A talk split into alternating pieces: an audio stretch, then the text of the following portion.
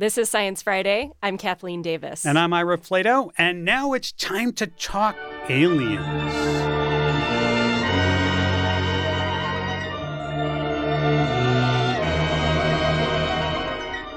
Ah, creatures from another planet are so part of our culture. I love that theremin music from the day the Earth stood still. It's a great movie. And, you know, they appear everywhere aliens in movies, books, comics, you name it.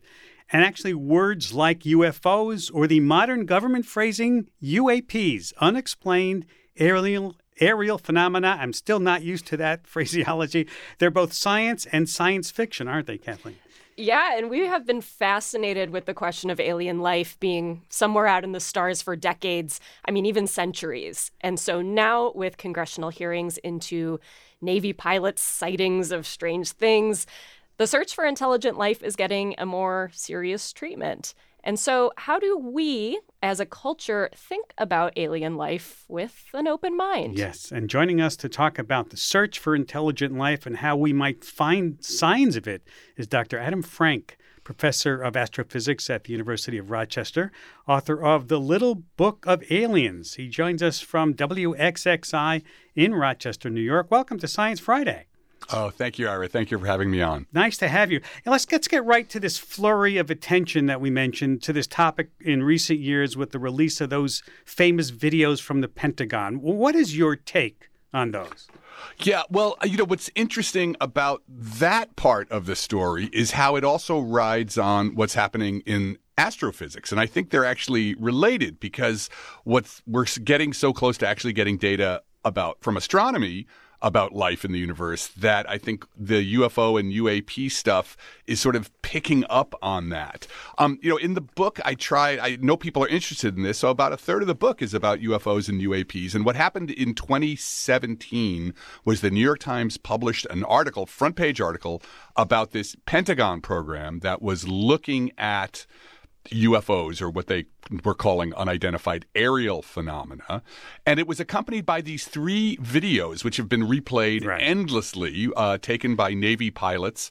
And that was the beginning of, of sort of this flurry of new activity where people were recognizing that the government had an interest in this. The government was admitting that there was unidentified stuff that they were seeing.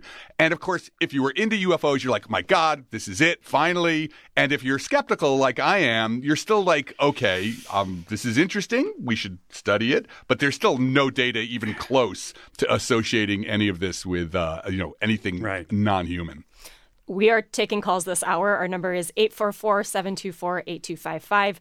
That's 844 Sci Talk. So, what would it take to actually be proof aside from an alien, you know, appearing and telling us to, you know, take him to our leader? Right. And that's, you know, after 30 years of doing all different kinds of astronomy, you know, everything from star formation to um, how stars like the sun die. One of the reasons I did this book is because I myself have started doing astrobiology, you know, over the last um, 10, 15 years. And we are now at the point when it comes to getting proof that it's going to be our telescopes. It's going to be things like the James Webb Space Telescope, and in particular, the telescopes which are going to come after it, the ones we're designing now, where we are going to have data. I can't tell you what it's going to say, but actual data rather than just yelling at each other about our opinions, relevant to this question of is there life, alien life, where we should find it on alien planets. And that's the game changer. That's why mm. I hmm. wrote the book. I wanted people to understand how after after literally millennia of human beings arguing about this, we're finally in the position to get real hard data about whether or not we're the only life in the entire universe. So, one thing that I love in your book is that you say that there's one big flaw in this argument of of UFOs, you know, those traditional flying saucers being alien visitors, and you say you know, if aliens were here and they wanted to hide, that would be a pretty bad way to do it, right? Yeah, yeah. I call this the high beam argument, you know, which people are always saying, oh, I saw these lights in the sky and they were moving in, in incredible ways. And of course, these uh, aliens never just land on the White House lawn and say, yeah, we're here, what's up? so, you know, they're trying they're doing to the movies. not be seen and they're terrible at it, which for adv- supposedly advanced technological creatures, you know, are they sending us their teenagers who are like, can't find the cloaking device button? Yeah, let, let's. Yeah, of course, you can imagine we have a lot of listeners who want to get in on the conversation. Our, our number 844-724-8255.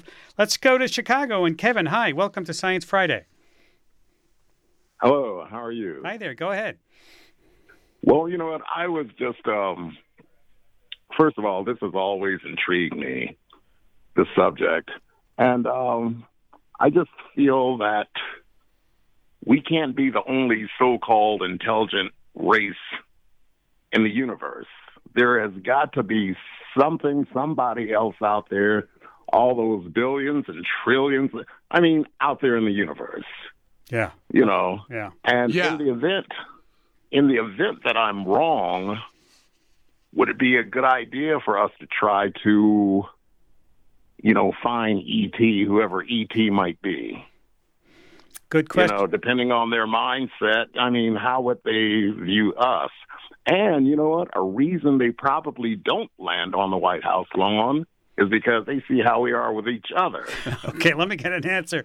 That's a good point. How do you answer that, Adam? Well, there's a couple parts here. Um, raised really good questions. The first one is whether what are the odds that we are the only time in the history of the universe that an intel or any kind of life, but certainly intelligent life formed. And um, Woody Sullivan and I did a paper on this in 2016. And what we just did is we used the data that existed about exoplanets because we have found now that the universe is teeming with planets. We didn't know that when I was a graduate student. Yeah. And so what we figured out that was there are 10 billion trillion planets in the right place for life to form, what are called habitable zone planets. So in order for us to be the only time uh, that life has ever formed, then you know it must have mean that all of the the experiments that nature was running with those habitable zone planets failed. If you think of them as being experiments, and yeah, I think I agree that uh, it's up to the pessimists to tell me why it would happen here and it didn't, and why the experiment succeeded here and failed in those other ten billion trillion planets. That's not a proof by any stretch of the imagination, but it does sort of, I think, shift the who- has to do the the argument about life being common or uncommon. So that's the first part. So, the second, oh, go ahead. I'm sorry. Well, are, are you talking about the Drake equation here? Well, that's what we did. We modified the Drake equation to take into account, like when Drake wrote his equation in 1961, nobody knew whether there were any planets other than the eight in our solar system that existed. It was possible that planets were really rare. And I try to cover this, unpack this in the book so people can see how the uh, evolution of our thinking was. So when I was a graduate student in 1986, it was entirely possible that planets were just very, very, very rare, which meant life was very, very rare. And then in 1995, we discovered our first exoplanet, and now we know that every star in the sky, every star you see in the sky pretty much, has a family of worlds. And if you count up five of those stars, one of them is going to have a planet in the habitable zone, the Goldilocks zone, where liquid water can exist, and we think that's what's important for hmm. life. So, so much change in just the last 20 or 30 years. The game has changed, and that's why I want people to understand that's one of the reasons why we're so close to getting real data about the possibility of life in the universe. So, in your book, you called the, the Drake equation, and I'll quote it uh, an epoch making milestone. It will be remembered as the moment when it all began. Is it that important? Yes, it is because what what happened was is that for centuries, like I said, you can see the ancient Greeks yelling at each other about whether life existed, and we just didn't have a good way of thinking, even scientifically, about the problem. And it was really this amazing decade of you know 1950 to 1960 that all the seminal work happens. The Fermi paradox is sort of first formulated. Um, Drake carries out his first experiment. He, you know, he does Project Ozma and looks for signals of inter of, of extraterrestrial intelligence, which was really the first ever astrobiology experiment at all. First time anybody looked for any kind of life in the universe. Um, and then this, what that equation did when he wrote that equation which was really the agenda for the first SETI meeting ever held. Um, he he took this problem that people couldn't even really figure out how to think about, and he parsed it into seven subproblems. Right. The, the the main problem is how many intelligent civilizations are there in the galaxy that we could talk to, and he broke that problem up into seven subproblems, each of which Yeah. could be studied independently and and made progress. on. I, I. Let's let's go to the phones uh, to uh, Alex in Martha's Vineyard. Hi, Alex. Hi. Hi there. Go ahead. Sorry, I thought I just got disconnected for a second. Yeah, I was calling in to mention I, I'm an anthropologist. I've studied the UFO topic and aliens and such for maybe uh, three decades now.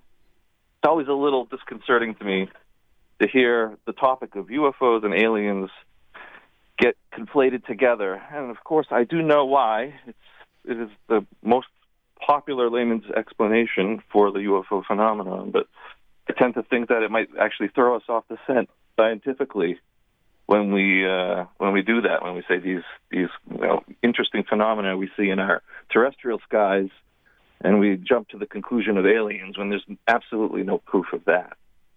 Hmm. Yeah, I agree. I agree completely that they are separate things. And it's, you know, but of course, the interest, you know, often when I'm asked to do something on CNN or MSNBC about this topic, it's because people are conf- making that conflation. Oh, you know, the latest UFO video. And then it's like, what does this have to do with aliens? And I always have to explain that there's just no solid data. There's no data of the kind I would be required to provide if I said I found alien life on an alien planet that links UFOs to anything non-human. Mm.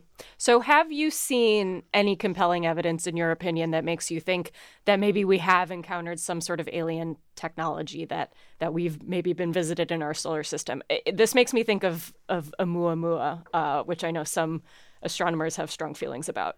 Yeah, yeah. So the answer is no. There's just nothing because I mean, I wish that would be the most exciting thing ever. You know, I'm not against it. And in the book, I argue uh, that look, let's do a transparent, open scientific investigation of UFOs and UAPs and see where it leads. But as of right now, there is just nothing to indicate that we've been visited by anything, by anybody. Um, and, you know, so Oumuamua, you bring up Oumuamua, which was exciting on its own because it was the first interstellar comet or interstellar interloper the first time we saw something, you know, entering mm. the solar system from outside. And of course, Avi Loeb argued that uh, it might be a um, a, a, solar sail, a, a, a, piece of technology, but I don't think anybody else really believes that. And I'm one of those. I think, you know, I understand why he proposed it, but then I think he was just hanging on too hard to the conclusion when other people came up with more reasonable explanations. All right. Let's go to uh, Kyla in Portland, Oregon. Hi, welcome to Science Friday.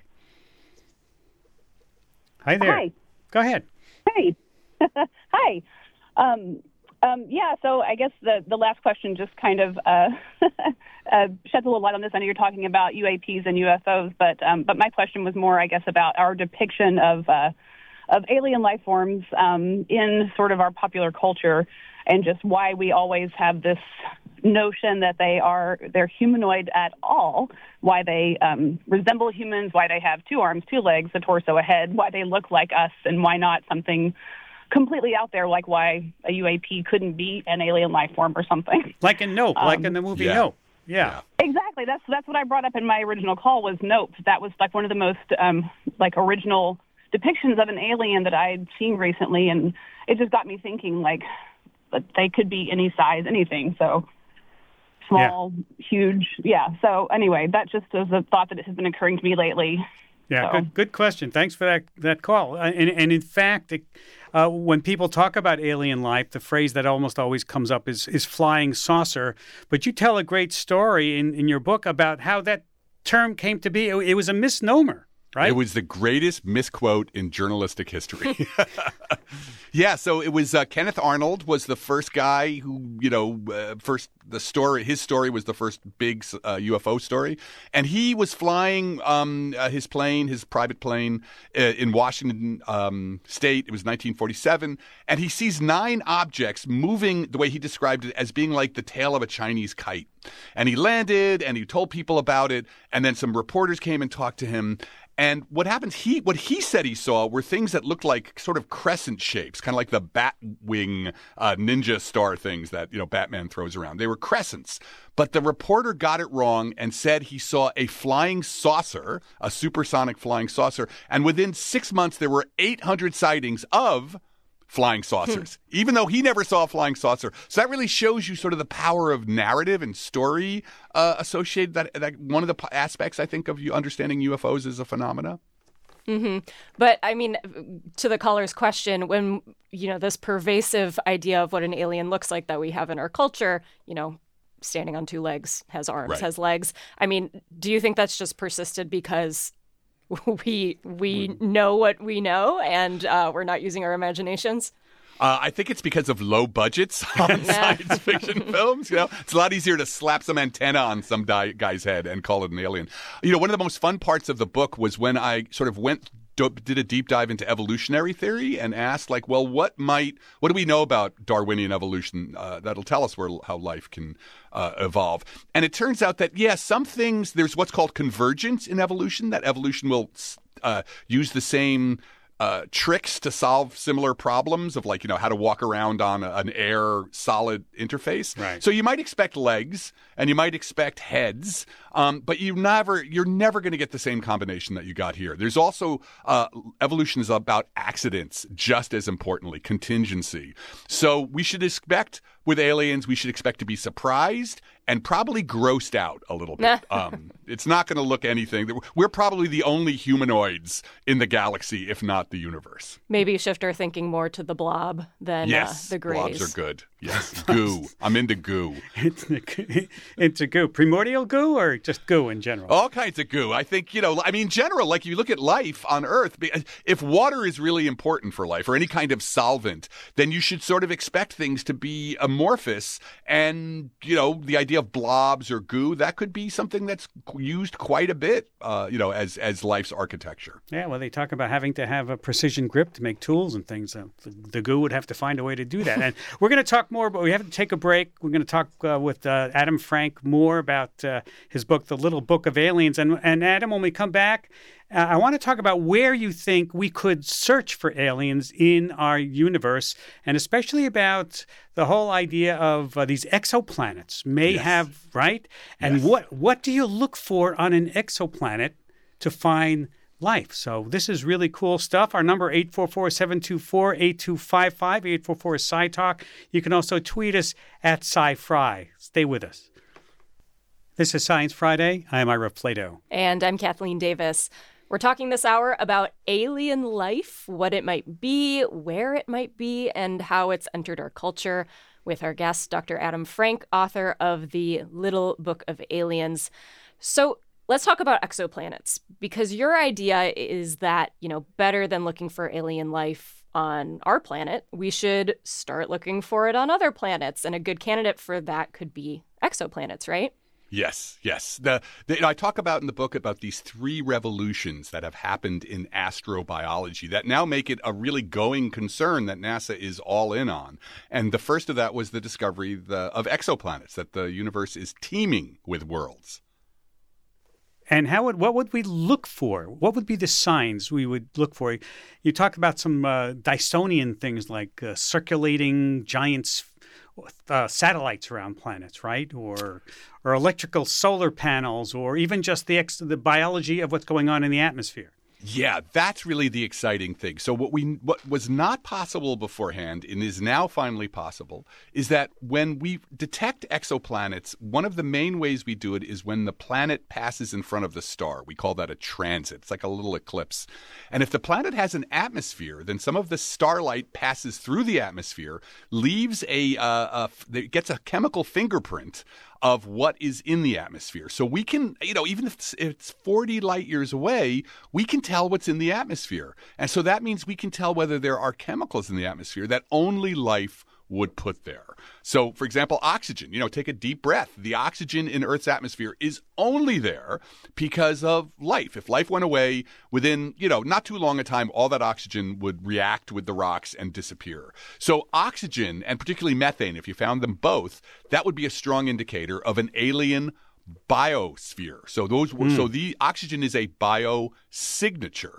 Likewise, there are techno signatures, signatures of technology. Things like chlorofluorocarbons. Our group, I'm the principal investigator of NASA's first grant to study these techno signatures in planetary exoplanet atmospheres. And we showed that chlorofluorocarbons are something that, that even the JWST could find. So um, uh, that's an example of a techno signature. City lights, we would be able to detect city lights, artificial illumination on a, uh, a distant planet, or solar panels if there was a large scale use of solar panels. So all this science is just happening right now, but it shows you that finally we're ready now to start getting data that will show whether there's life or even intelligent life on other worlds.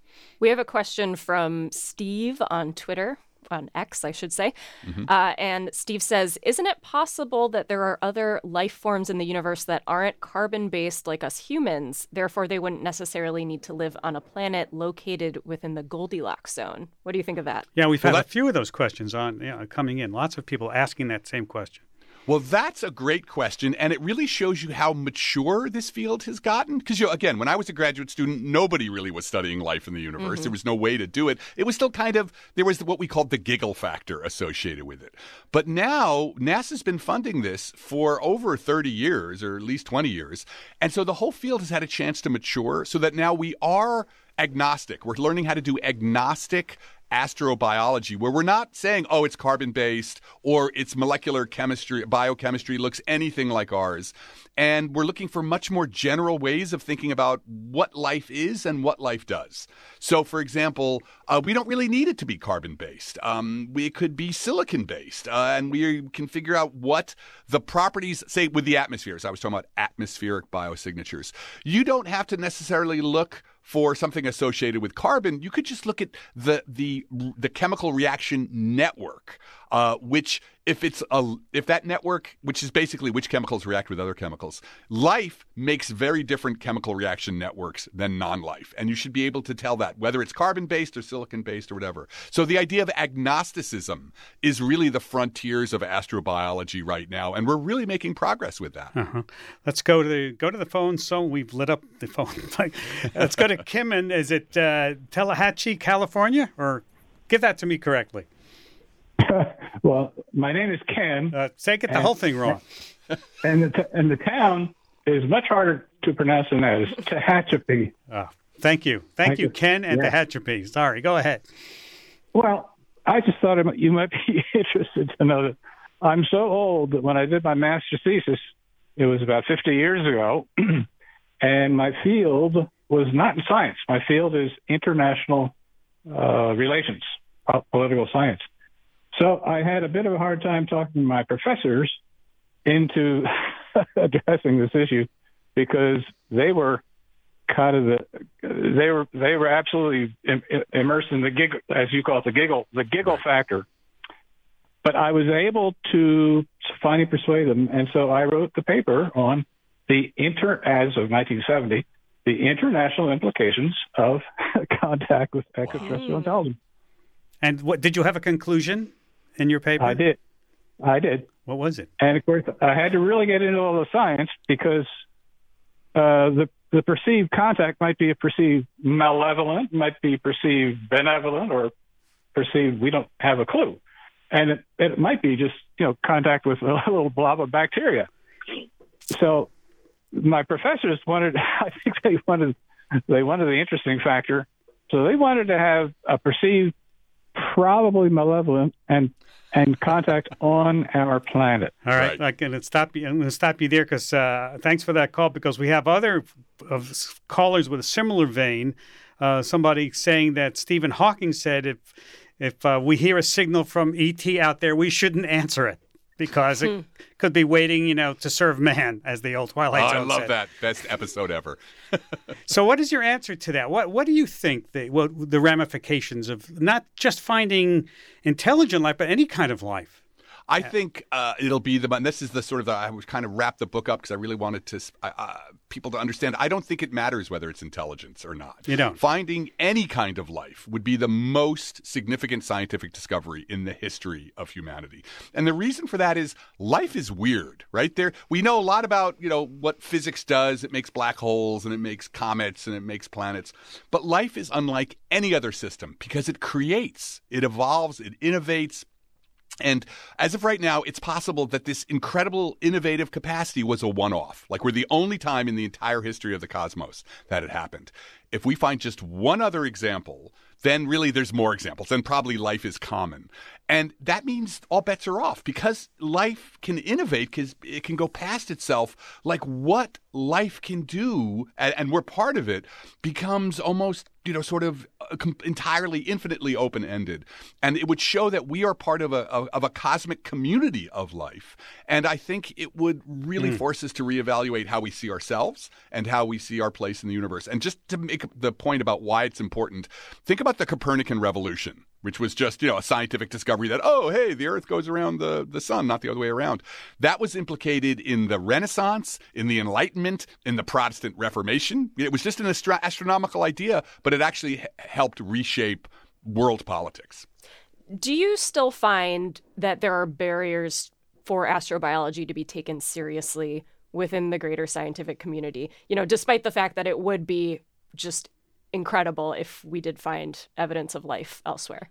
When it comes to what I call dumb life, and I mean no disrespect, but when it comes to biospheres and uh, microbial life, no. I mean, you know, NASA NASA's next giant telescope, the thing that's going to replace the JWST, its name is the Habitable Worlds Observatory right? So that shows mm. you that we are all in the entire astronomical community is saying this is the number one problem for astrophysics. When it comes to intelligent life, I still find my colleagues and I on this NASA grant still find that we have to, especially sometimes for older scientists, there's still that bias. There's still that giggle factor, but it's it's slowly dying away. Mm-hmm. The fact that we got this grant, which really NASA NASA got so burned by Congress for doing any kind of SETI work back in the 80s that they were kind of like, eh, we're not going to do this. Um, the fact that we even got this grant shows that the tide is turning. Okay, let's go to uh, see how many calls I can get in. Uh, Colleen in Pensacola. Hi, welcome to Science Friday. Hi, thank you. Go ahead. I I have a question based on the conversation. I have totally enjoyed this program. Um, if I understand proof, but what do you say to the people who say they have been abducted and have drawn pictures of the people, of the beings that have taken them? Um, I mean, are they delusional, or how do you how does the author feel about this? Good question. Well, you know, I would never tell somebody that they didn't see something they said they saw because I wasn't there, right? But science is about public knowledge, not private experience, right? And and so if we if we want to have public knowledge, something that we can all agree on, then we need the same kind of standards of evidence that we use to say make our cell phones, right? The reasons these cell phones work and are not just like a brick that we hold in our hand is because of these incredibly rigorous standards of evidence that scientists have. Scientists are so mean to each other about their evidence. Hmm. but but that's what's required for us to be able to say that that as a community that we know something. And so, you know, for people who have those experiences, there's nothing I can say, but I can't do any science with it. And that's really the question. One of the famous lines from the X Files TV show was, I want to believe. Do you think we as a culture want to believe that we're not alone? I do. I do because we we are the cosmic lonely hearts. It is very strange to be a human being and have this capacity to know what the stars are, to know how large the universe is, and then have no one to talk to about it right i mean mm. human beings first of all we're terrible to each other right and we got the we have this thing like does anybody do better um and and so there's just we have all of these deep questions about ourselves and we don't have anyone to talk to. So i think naturally we look to the stars. And now that we know the stars are just like the sun and that there's planets all over the place we want to know what yeah. other stories yeah. ha- the universe has written with creatures like us. Knowing who to talk to that's the subject of alex in new york. Uh, welcome to science friday. Yeah hi there. Um, so my question is basically we live in a you know, alternate facts world where not you very it's hard for anyone to agree on anything from elections to climate change. So it's not clear to me that if uh, extraterrestrial life was found, everybody would agree that it was. Great question. Of the aliens, from the perspective of the aliens, who do you pick as your human spokesperson to convince the most people? You know, that's like you is know, Oprah. Yeah. Is it Lionel Messi? Dwayne the Rock And, uh, Johnson. I've always wanted to say this, so I'll take my answer up the air. Yeah, you, you got you got the ability to say that now. That's what that's what happened, uh, you know, in science fiction movies. They go, "Take me to your leader," right? Right. Uh, uh, so, who- is there any one person who would be good? That's a yeah, fun Dwayne question. the Rock Johnson. Because? that's, that's who I vote for. He'd be great. I mean, you know, he's a nice guy. He's huge. You know, I mean, I think that would be the right representative. All right, let me ask you this question. I'm going to give you the blank checkbook question I give a lot of my experts who come on, and that is you're talking about investigating, looking for signs of life, let's say in the exoplanet. You talked about new methodologies that are coming on, a new telescope. What tool, besides that telescope, could you love to have if you had an unbelievable amount of money to spend on it? Well, more than one telescope in more than one wavelength. I'd probably want, you know, a bunch of those telescopes that are configured in different ways to, you know, because this is the problem with building a telescope like this. You have to sort of, you know, you have to look at all the possibilities and then somehow, you know, roll the dice on the best bet. So if I had lots more money, I'd be able to sort of uh, put my cards down on a lot of different bets. I would also want probes in the solar system. I mean, there's a lot of really interesting places in the solar system. The ocean moons of Right. the giant planets. Um, you know, like for example, Titan is a really interesting place. I'd love to have boots on Mars looking for either existent microbial life or fossil microbial life. So there is just so much that we could be doing, and we're just you know we're getting even though it's you know a te- space telescope's a lot of money, it's still a little dribble compared to what we could be doing. But how do you cope with just how vast space is? I mean, even if we did find a spot that had some sort of techno signature from another place, I, I mean, I, I, it would basically be impossible for the technology that we know about to get in contact with them. I mean, let alone Yeah. visit, right? Well, I think, you know, imagine that we do, let's say we find a techno signature on a, a star, a planet orbiting a star 10 light years away. I think what would happen is we then build the next biggest telescope to get even a better view and et cetera. And we keep doing that. And at some point we'd send probes and the probe might, if we're, it's traveling at, if we could get something up to half the speed of light, it would take 20 years to get there and 20 years to beam back. But it shows you that we got to be in this for the long game. I think this would just be the beginning. It wouldn't be the end of the story. It would be the beginning of a long, long story. Is it? Are we in it for the long game? Is there enough money, interest to be in it for the long game? Have things changed now? I think so. I mean, the, the fact that the next JWST is the Habitable Worlds Observatory shows that we're willing to put enormous resources into it. And if we find something, then I think really then all bets are off. You're going to see an enormous amount of funding poured hmm. into that if we get our first good bio or techno signature. You like to quote Carl Sagan in your book a lot, and I do. especially about evidence, right? Extraordinary. that extraordinary evidence requires extraordinary, or extraordinary claims requires extraordinary evidence. Absolutely. Still true. Absolutely. And what kind of evidence would that be? Extraordinary. I only got Um, about a minute left, but what, what kind of be like evidence a- would you need? Uh, we would need, uh, for example, if we found uh, uh, chlorofluorocarbons in an alien atmosphere, that would be it. There, you can't make chlorofluorocarbons unless you have industry. So I that right it. there would tell you that planet has an industrial, uh, you know, uh, intelligent civilization. That's terrific. It's a terrific book. The uh, my guest is Dr. Adam Frank. He's the Gowen Professor of Astrophysics at the University of Rochester, author of The Little Book of Aliens. Eh, It's a great book, Frank. Uh, uh, Dr. Frank, it's it's just Thank like you. well, well, well written. I recommend it to everybody. Thank you for joining us today. Oh, and, thank you. This was so much fun. and we have an excerpt of the book on our website at sciencefriday.com slash aliens.